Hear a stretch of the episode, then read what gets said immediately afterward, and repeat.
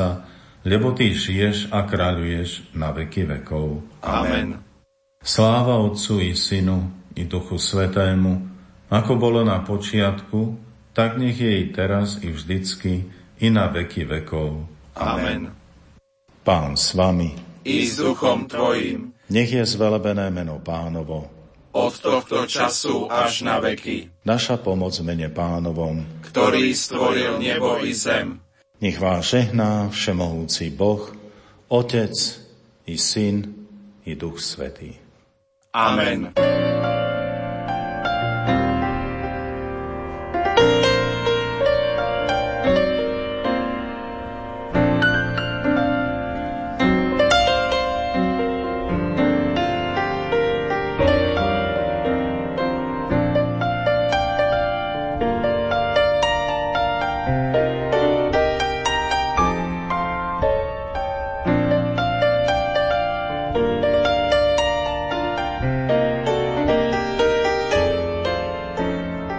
13. novembra tohto roka sa 70 dožil náš významný básnik Michal Chuda. Písal poéziu, pracoval v rozhlase. Aj v čase socializmu písal o viere. Mnohí kritici tvrdia, že nadvezoval na katolícku modernu. O jeho tvorbe i živote sa s ním dnes porozprávame v literárnej kaviarni. Pri jej počúvaní vás vítajú hudobná redaktorka Diana Rauchová, majster zvuku Marek Rimóci a redaktor Ondrej Rosík.「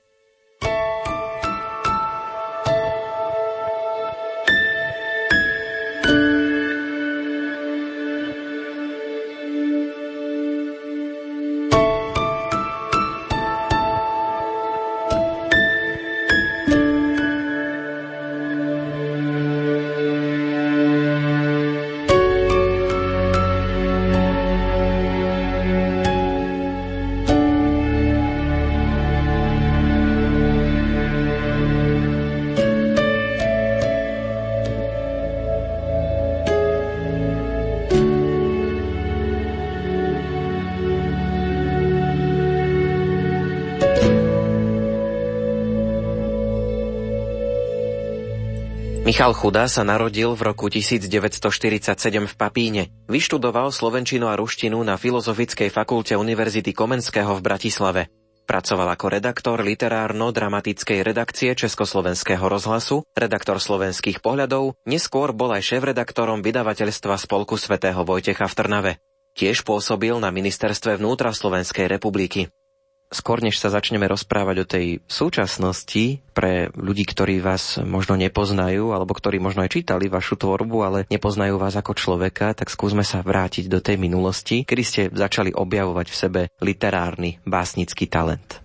Pod vplyvom čítankových básní som začal písať aj ja ako šiestak pri pasení kráv, koní, v prírode. Potom neskôr, keď som prišiel na strednú školu do Humenného, mali sme tam školský literárny časopis Cesta mladých. Jednoducho som si uvedomil, že tie básničky, ktoré som písal predtým, nie sú súce do školského časopisu. Profesor Bilec, ktorý časopis viedol, sa raz pri mne na chodbe zastavil a hovorí mi ináč, týkal študentom a vtedy mi povedal, oslovil ma pán chuda, tak čo, kedy nám niečo donesiete? A ja som si zrazu uvedomil, že naozaj tie školské básničky nemôžem, tak som napísal báseň sa mi zdalo, že už oveľa lepšiu, no a tá bola aj uverejnená v časopise Cesta mladých. Dnes mladí literáti majú rôzne možnosti, existujú literárne kluby, môžu sa stretávať s povedzme literárnymi kritikmi, alebo stačí, ak zverejnia niečo na internete a uvidia, ako sa to ľuďom páči alebo nepáči. Aká bola vtedy doba pre mladých začínajúcich autorov, aké ste mali vy vtedy možnosti? Sme mali na strednej škole cyklostylom rozmnožovaný časopis. To bola veľká vec, to nemala pravda, že každá stredná škola. Už ako stredoškolákovi sa mi podarilo mať nejaké veršíky v rozhlase, v televízii. Pamätám sa, že z Košickej televízie prišli nakrúcať nejaký dokumentárny film o tomto našom časopise, tak som tam nejakú básničku prečítal. No a lekár prišiel ošetriť otca a hovorí otcovi, chudáš, ak vy ani neviete, akého máte syna, ja som sa hanbil. Keď som sa dostal na Filozofickú fakultu do Bratislavy, začal som publikovať v známom časopise pre mladú literatúru Mladá tvorba. Postupne aj inde v iných časopisoch, neskôr v slovenských pohľadoch, v kultúrnom živote. Čiže tiež to fungovalo tak, že hodnotili vám potom ako keby nejakí, povedzme, odborníci alebo ľudia, ktorí už mali čo to napísané, že či sa im to pozdáva, nepozdáva. No isté, že veď redakcia a redaktori sú na to, aby preosiali, aby vybrali to najlepšie. Keď sa posunieme teraz trošku ďalej, vy ste v roku 1970 vydali básnickú zbierku Poľná omša. Ja teda som nežil v období socializmu, ale predsa len z toho, čo viem, tak to vo mne evokuje takú odvahu, že predsa len v tých 70 rokoch vydávať zbierku už len s takýmto názvom asi bolo provokačné, odvážne. Vnímali ste to aj vy vtedy? Mali ste s tým prípadne aj nejaký problém v tom čase? Vôbec som nechcel nikoho provokovať. Jednoducho pamätám sa, že básnik Jan Buzáši, šéf-redaktor časopisu Mladá tvorba, mi navrhol, aby som napísal báseň pod týmto názvom Polná homša. No ja som sa nad tým troška zamyslel, báseň som nenapísal, ale dal som názov zbierke. Básne som usporiadal približne tak podľa omšového poriadku. Ten názov sa mi totiž veľmi pozdával. No a keďže som mal také prírodné dedinské básne, jednoducho sa mi to hodilo. Takže nevidel som v tom nejakú provokáciu. Pravda, že neskôr knižka vyšla, v 70. roku už nastupovala normalizácia, takže knižka s týmto názvom jednoducho bola trňom v oku marxistickej kritike. Dostal som síce za ňu prémiu literárneho fondu, hovorilo sa vraj aj o možnosti, že by som mohol dostať cenu Ivana Krásku za debut, no ale ako som sa dozvedel od Juliusa Nogeho, literárneho historika a kritika, ktorý bol v porote, že básnik Jan Poničan, ktorý bol tiež v porote, sa vyjadril, že tie básne nemajú taký slovník, aký podľa jeho predstav by mali mať, teda nie sú tam traktory, nie sú tam družstvá, nie sú tam iné rekvizity, hej, ale sú tam kostoly, kostolné veže, zvony, kríže a tak ďalej. No aj tak som dobre obišiel. Ako to bolo vlastne v tom čase s duchovnou poéziou? Aj sa vám stávalo, že vám povedali alebo napísali alebo dali nejako znať, že toto je príliš nábožensky orientované, príliš duchovné, alebo že vám povedzme zakázali niečo zverejniť. Museli ste ako keby bojovať vnútorne s takýmito vecami? Ťažko bolo hovoriť v tom čase o duchovnej poézii. Ja som po takých rozličných kritikách na túto zbierku mal som ešte v mladej tvorbe uverejnené básne. Sa pamätám, že jedna strana bola fotografia Božie muky v poli a negatívne bola vysádzaná moja báseň. Celkom presne sa v nej písalo o kríži. Marxistický kritik Daniel Okáli v jednom svojom článku nemenoval ma, ale použil práve túto báseň a túto fotografiu ako odstrašujúci príklad, že takto sa nesmie publikovať aj takýto typ poézie. No jednoducho ja som potom pochopil, že slová vedia dráždiť. Tí ľudia, ktorí nepríjmali vieru, nepríjmali Krista, nepríjmali církev, naopak boli proti nej, tí ľudia nebudú príjmať ani moje básne. Začal som sa takýmto slovám vyhýbať a písal som tak, aby moja poézia obsahovala kresťanského ducha. Vypočujme si báseň v jedno popoludnie z prvej básnickej zbierky Michala Chudu Polná omša.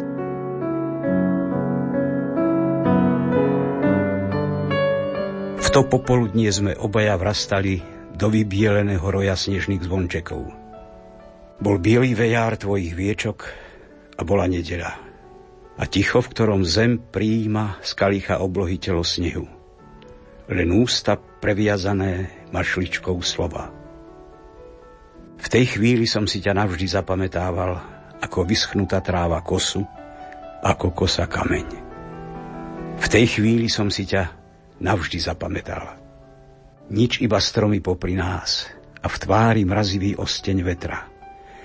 V takejto chvíľke pri soche matky neprekročí cez prah úst ani tieň slova. Odchádzali sme pokorení ako nevyrieknutá slza, ktorú si odkladáme do uzlíčka na horšie časy. Šli sme a pod nohami nám pišťal sneh ako biele myši. Bola nedeľa, bol biely vejár tvojich viečok a ticho. Len sneh si nás neprestajne vodkával do záclony.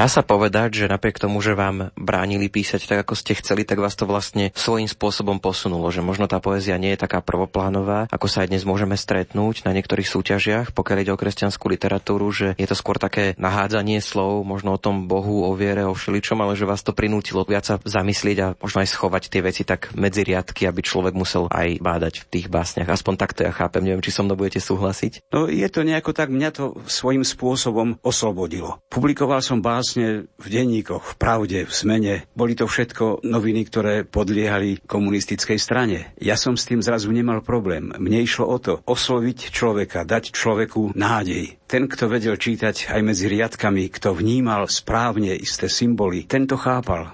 Vy ste naozaj dlhé roky písali, vydávali básnické zbierky. To ma privádza k otázke, či ste mali aj nejaké tvorivé krízy, nejaké obdobia, kedy sa vám jednoducho nedalo písať, kedy ste nemohli zo seba dostať žiaden verš. Ako sa vám podarilo takéto obdobia zvládať?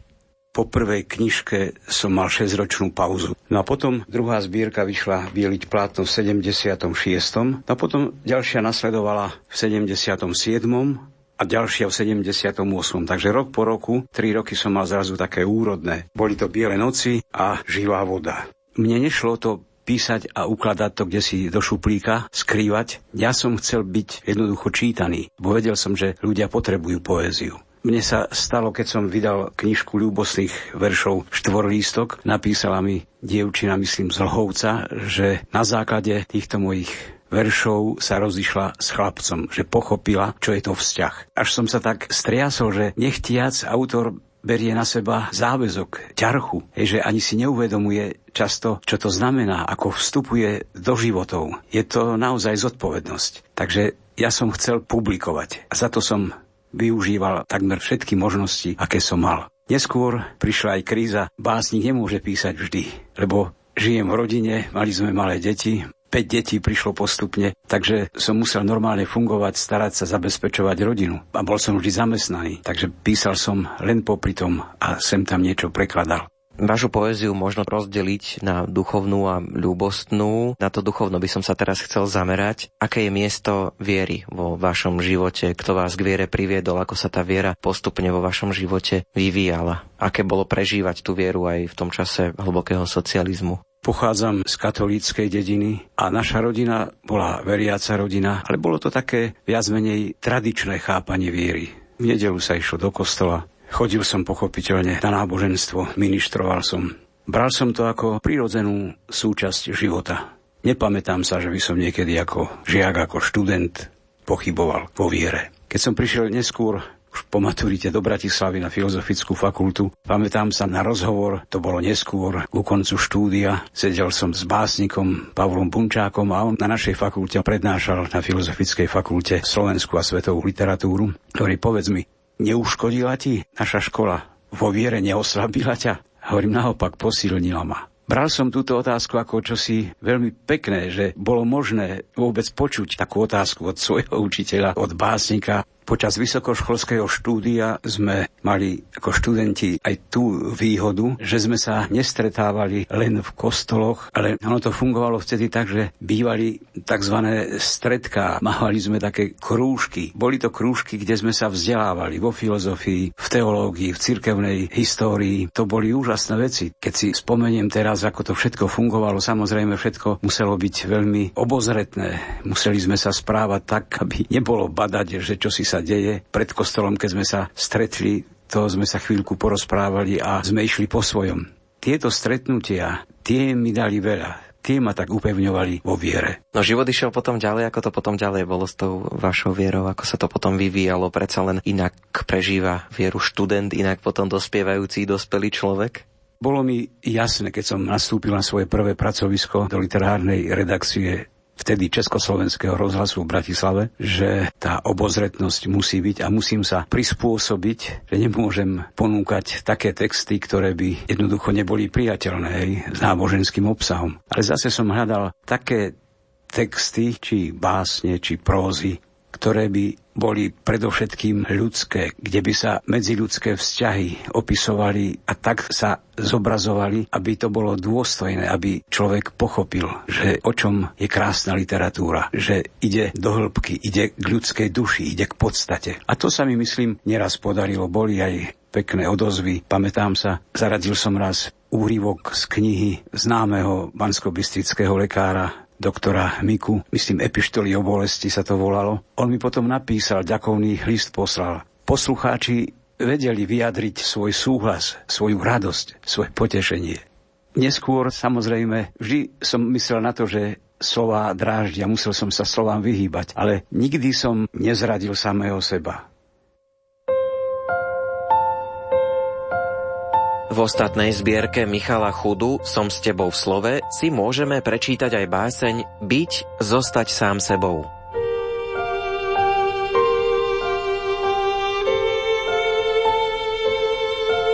Byť. Jednoducho hľadie do tváre kvetu, merať očami priezračnú hĺbku studne, Sledovať nad domami priamy let vtáka a ani sa nezachvieť pod modrým, ticho rozkolísaným zvonom neba. Jednoducho počúvať od vlastného srdca. Mať k nemu stále otvorené dvere, mať potvárané všetky okná, aby každý videl, že som doma. Byť, zostať sám sebou. So zmetenou lienkou na dlani, ktorá sa práve nevie dostať z hlbokej čiary života a už už rozprestiera krídelka na ďalší krátky let, tvárov tvár k majestátnym horám, ktorými sa krajina približuje k nebu, zostať sám sebou pred morom, ktoré sa ustavične nevedomky čerí a privráva sa väčšným šumom vln, v mori piesku s nespočetnými stopami, uprostred búrky planých vetrov, vo chvíli, keď sa cesty náhle zrazia a kryžovatka je zrazu ako ostrie noža. Byť, zostať sám sebou pred akýmkoľvek ostrým, pred ostrým strachu, bolesti a biedy, pred ostrým nenávisti a zloby, vlastnej malosti a úbohosti. Vždy slobodný, ako tých vetra, ako svetlo rosy v rannej tráve byť, zostať sám sebou, zostať vždy v láske.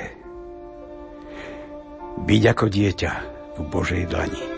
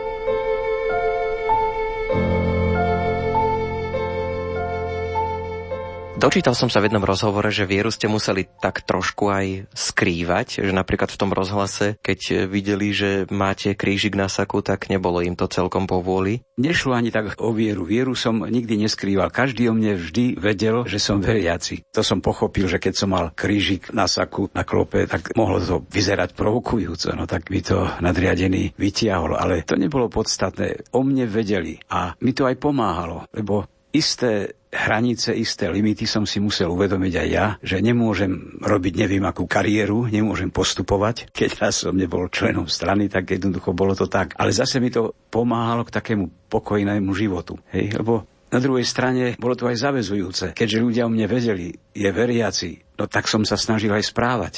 Aby to moje správanie a môj vzťah k ľuďom bol hmatateľný, ako sa povie. Neraz som si pomyslel na tie krásne slova svätého Augustína, myslím, že on to povedal, miluj a rob, čo chceš. Že ja som mal s ľuďmi pekný vzťah.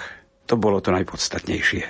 Je to tak, že ako básnik píšete to, čím vlastne žijete, to, čo sa vám odohráva v mysli, to, čím si aj prechádzate v tom vašom živote? No ináč by sa to ani nedalo. Básnik píše o tom, čím žije, čo prežíva, čo ho trápi, čo ho bolí, čo ho teší, čo ho obohacuje, čím trpí. No a pravda, že neraz ako keby preberal na seba vznešenie a nadnesenie povedané aj ťarchu sveta. Lebo naozaj bolí ma vždy, keď vidím človeka, ktorý trpí. Bolí ma, keď vidím neprávosť, vidím nepravdu.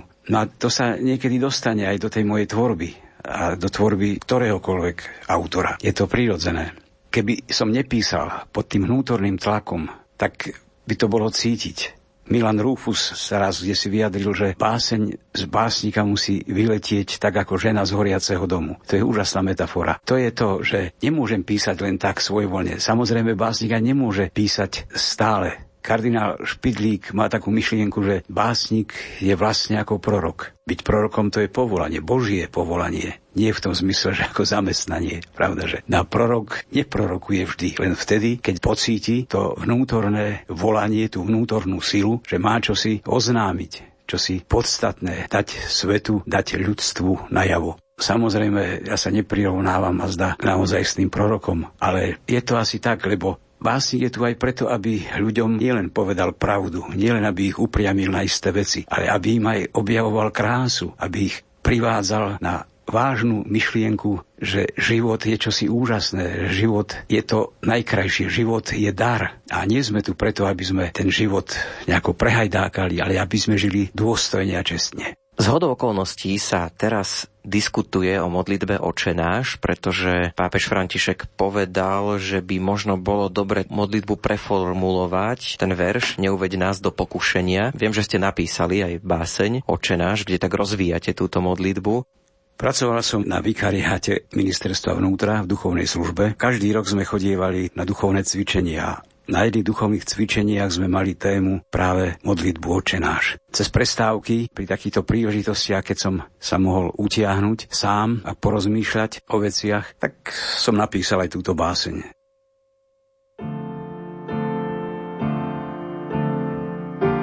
Očenáš, ktorý si vždy na nebi, nech sa v nás s nami Tvoje meno svetí. Ďaleký, blízky, plný veleby, si Otec náš a my sme Tvoje deti. Oče náš, na tom stále trváme. Chceme sa ticho stúliť k Tvojej dlani a rozprávať sa s Tebou o mame, ako nás veľmi miluje a chráni. Oče náš, Tvoje kráľovstvo vždy buď. Voláme príď už, Pane, Maranata. Vstávame biedny z prachu zeme hrúd, otvárame Ti svoje bdele vráta. Oče náš, my nič sami nechceme, nech sa vždy plní iba Tvoja vôľa. Hoj svojim slovom srdcia zjazvené a zacel rany, ktoré v duši bolia. Oče, chlieb každodenný daj nám dnes, iba to málo nechceme tak veľa. Nauč nás dávať, nemať z toho stres a pomáhaj nám neminúť sa cieľa. Oče náš, svet nás všade pokúša, Chceme byť verní, daj nám silu pred zlým, veď bezbranní sme ako holúša. Iba kríž, oče, kríž nám nikdy nesním. Bez neho, čo si v duši omína, len s ním nás príjmi, keď sa náš čas zráta. A ďakujeme, oče, za syna, za našu cestu, najväčšieho brata.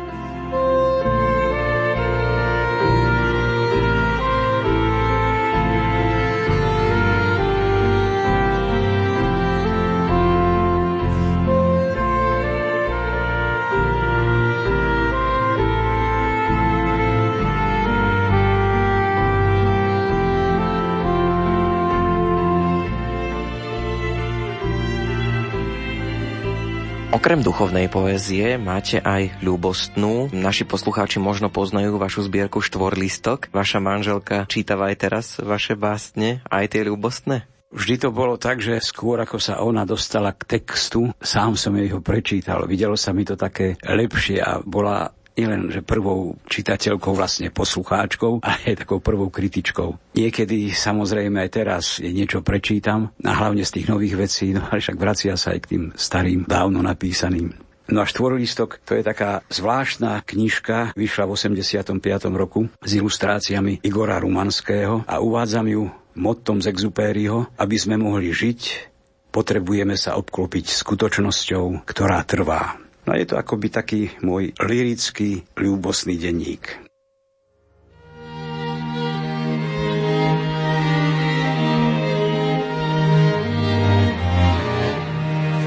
Chodili včera malí koledníci. Pod snehom stonal nocou starý sad. Buď pevná ako koleso je v spici, sťarolník v kolenách, keď ide siať. Buď plná lásky ako klasy zrna a nekonečná ako väčší chlieb. Nech si nás každý zo stola vždy zhrňa. Poď, pôjdeme sa v láske rozomlieť.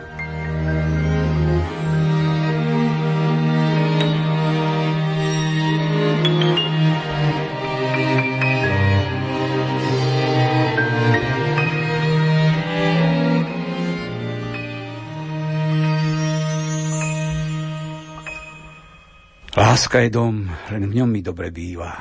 Do ulic okná, dvere do sveta. Láska je dobrá, tichá, mlčanlivá.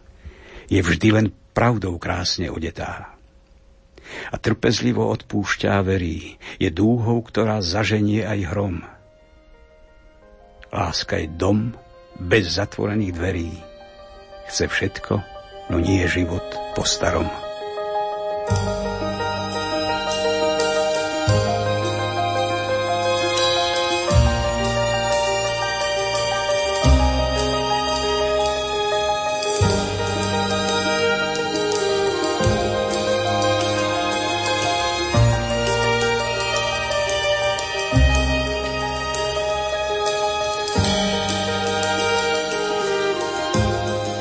V súčasnosti vás môžu poznať čitatelia denníka Postoj, keďže tam vyberáte básne vždy na nedeľu. Je to taká nedeľná chvíľka poézie, ale kedy si ste boli takým našim kolegom, pracovali ste v rozhlase, v čom spočívala tá práca, prípadne čo vás na práci v rozhlase priťahovalo? Na prácu v rozhlase si veľmi rád spomínam. Nejde len o to, že to bolo moje prvé pracovisko. Dostal som sa tam tým, že som vyhral konkurs, ale uvedomoval som si, že to je veľmi krásne povolanie, nehovorím o zamestnaní, o povolaní. Sprostredkovávať ľuďom krásu slovesného umenia. Zrazu som sa ocitol v takom prostredí tvorivom, plno známych ľudí, hercov, hej, ktorí chodili čítať do štúdií, recitovať. Bolo to čosi úžasné. Takže z toho obdobia som naozaj získal veľa. Dodnes mám dobrý pocit a Milo si spomínam na svojich bývalých kolegov, tam boli spisovatelia v tej redakcii. Vedúcim redakcie bol Pavol Hudík, bol tam básnik Josef Mihalkovič, prozaik Peter Jaroš, Milan Resutík. Boli to krásne tvorivé chvíle a bolo to na nezaplatenie. Vtedy sme museli ozaj zodpovedne narábať aj s mikrofónom, museli sme vedieť správne všetko, nielenže vyslovovať, ale nás režiséri aj skúšali, zatrieďovali do tried. Mal som z toho ozaj dobrý pocit, že šlo o čosi vážne.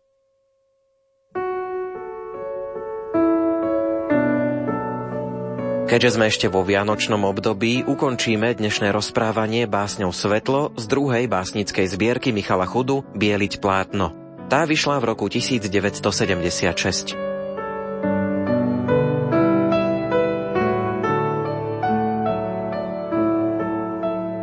Takýto krásny deň. Všade je plno vetra, plno nedele. A vzduch je ostrejší z ťanu jak ostré slovo píšťal. Sneh poletuje krajinou, vo mne sa kto si smutný na odchod schystal. O dlhé pohoria, neznáme stromy nášho lesa, neznáme stony bičovaných tiel. Plamienky sporé v nás už dohoria, keď obráti sa deň, sťa krásna, smutná kniha dočítaná. Dávny ston, čo z nás vyletel pri prvom údere a pri poslednom páde. O dlhé pohoria, o snežné oči skál, Slamienky mŕtve vždy nás pokoria, sťa kto si živý, opojený krásou, čo dobrú ruku na plecia nám kladie a ticho láskou hovorí. To mi jej posol šťastím srdce rozplakal. O dlhé pohoria, o nežná pevnosť skál. Plamienky nové sa v nás rozhoria, uprostred dlhých, krutých zím, ktoré už udreli a neraz ešte udrú. Prídeme k sebe všetci zďaleka, jak roztratení pútnici, s jagavou slzou oku. O dávne pohoria, o večná radosť skál. Radostná hviezda vpláva na moria, preletí nebom ponad každý dom a postojí nám priamo nad srdcom. Svet stíchne v naplnenom čase. Hľa, tichá radosť skál. Kiež by som svetlo za tebou kráčať neustále.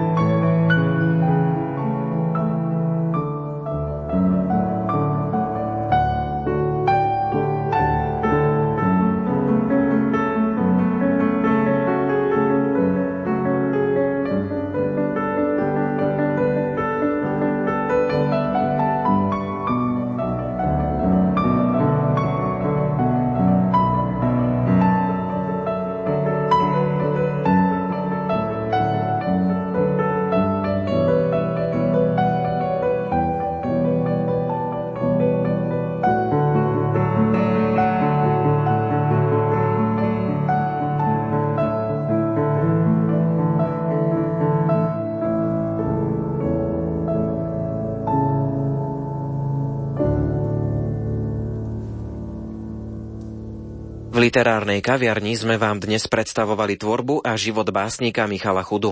Aj v súčasnosti píše a publikuje v literárnom týždenníku a slovenských pohľadoch. Postupne by chcel pripraviť aj novú zbierku básní. Literárnu kaviareň pre vás pripravili hudobná redaktorka Diana Rauchová, majster zvuku Marek Rimóci a redaktor Ondrej Rosík. Do počutia.